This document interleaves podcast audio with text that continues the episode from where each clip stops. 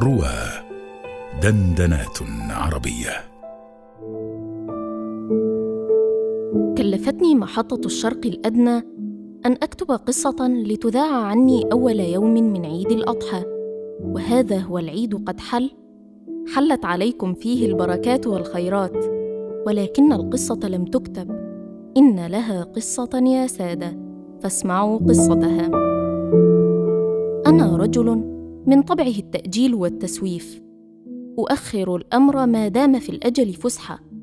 أرجئه إلى آخر لحظة منه. ثم أقوم كالمجنون. أنط قافزة مثل الأرنب الذي زعم أخونا لافونتين أنه نام حتى سبقته السلحفاة. وإن لم أكن قد رأيت في عمري سلحفاة تسبق أرنبة فلما ورد علي كتاب المحطة نظرت. فإذا بيني وبين موعد الإذاعة أمد طويل. فاطمأننت ونمت. حتى إذا كانت ليلة العيد ولم يبق أمامي إلا ساعات معدودة أكتب فيها القصة وألحق بها البريد الجوي. أخذت قلمي وصحيفتي لأكتب. فسدت علي أبواب القول ومنافذه وكواه. وعدت مرتجا علي محبوسا لساني كأني ما مارست الكتابة قط. وكذلك نفس الأديب يا سادة. تتفتح تفتح الينبوع الدفاق ثم تشح شح الصخرة الصماء ما تبض بقطرة ماء. ولكن الناس لا يصدقون ذلك. إنهم يحسبون الكاتب يخرج المقال من نفسه كما يخرج التاجر البضاعة من دكانه.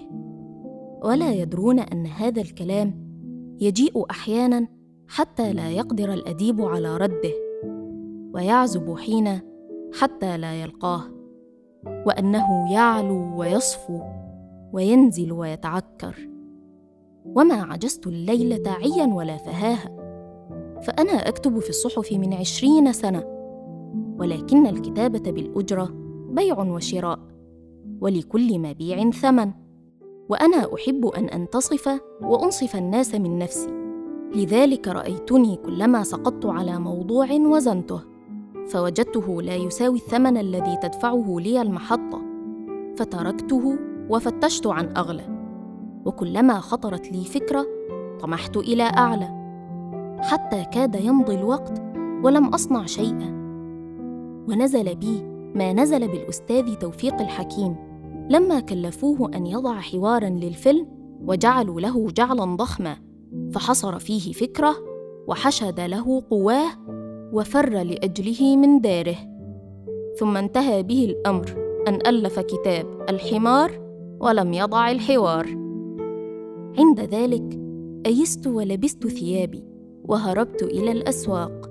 جلت في الأسواق وأسواق دمشق ليلة العيد كأنها المحشر.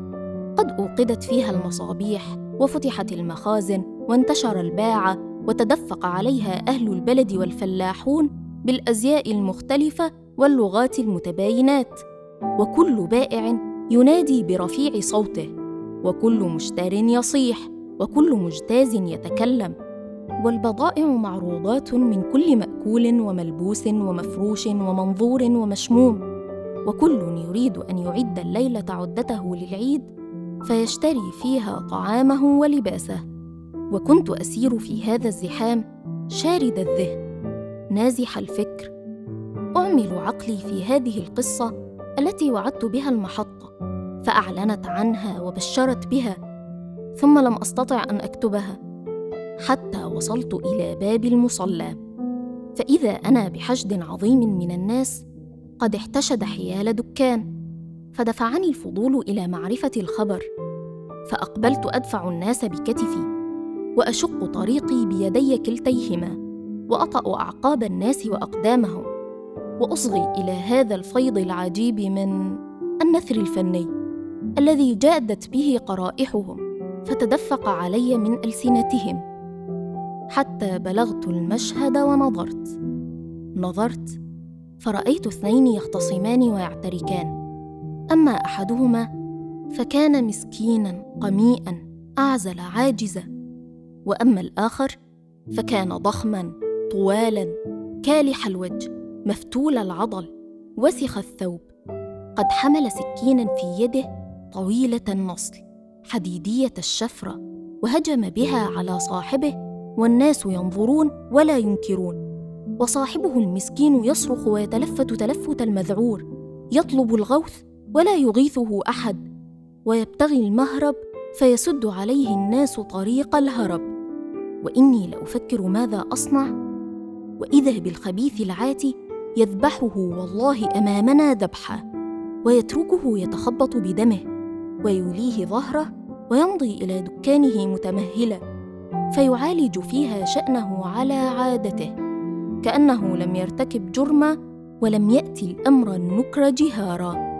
وكدت أهجم عليه وأسلمه إلى الشرط ثم ذكرت أن الشجاعة في مثل هذا الموطن تهور وحماقه وأن المجرم بيده السكين لا يمنعه شيء أن يجأ بها من يريده بشر. وطمعت أن يتحرك أحد الواقفين فيقدم عليه فأتبعه وأشد أزرة. فلا والله ما تحرك أحد منهم ولا جرؤ على ذلك بل لقد تكلم واحد منهم. فلما رفع القاتل رأسه ونظر إليه رأيته يجزع منه ويفزع ويقول له بصوت مضطرب متلجلج الله يسلم يديك. وحرت ماذا أعمل؟ أأبلغ الشرطة؟ أو ادعهم وأمضي إلى داري لا علي ولا لي؟ ثم رأيت أن خير ما أفعل أن أكتب وصف ما رأيت وأبعث به ليذاع ويعرفه الناس. وها أنا ذا أتهم هذا الرجل بالقتل. وأدعو الحكومة إلى القبض عليه حتى يعاقب ويكون عبرة لمن يعتبر. ولا يحسبن أحد أنه فر أو أن القصة متخيلة أو مكذوبة أو أنها من أساطير الأولين أو من أخبار العصور الخوالي. فالقاتل موجود في دكانه يغدو إليها ويروح إلى بيته. والقصة صحيحة رأيتها بعيني رأسي وأنا سالم العقل غير مجنون ولا معتوه متيقظ غير نائم ولا حالم صاح غير مخدر ولا سكران. ثم إني رأيتها الليلة البارحة. هذه هي الحادثة الفظيعة التي كتب الله أن تكون هي موضوع قصتي التي فكرت فيها وأطلت التفكير. فكيف رآها الناس فلم يحفلوا بها ولم يأبهوا لها؟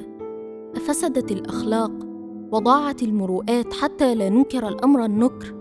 ام خارت العزائم وانخلعت القلوب حتى لا نجرؤ على المجرم الظالم. وهل نامت الحكومة في الشام نومة أهل الكهف حتى ما تدري بالدم يسيل في شارع من أكبر شوارع دمشق؟ لقد سكت الجميع حتى أن انسباء القتيل قد ناموا عن دمه وقعدوا عن الثأر له ولم يتقدم أحد منهم شاكيا ولا مدعيا لأن القاتل كما قالوا عازم على ذبحهم كلهم إن قدر عليهم وماضيه حافل بمثل هذه الجرائم. فما سر هذا السكوت؟ لقد علمت السر بعد يا سادة.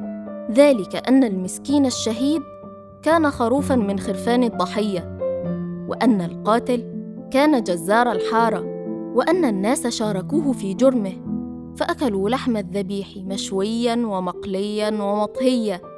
وأكلت معهم ونسيت من طيب اللحم هذا المشهد. هذه هي سنة الحياة. يموت المسكين لنستمتع نحن بأكلة طيبة. فكلوا منه أنتم أيضا هنيئا واشربوا مريئا واشتغلوا بالأكل عن مطالبتي بالقصة. وكل عام وأنتم بخير.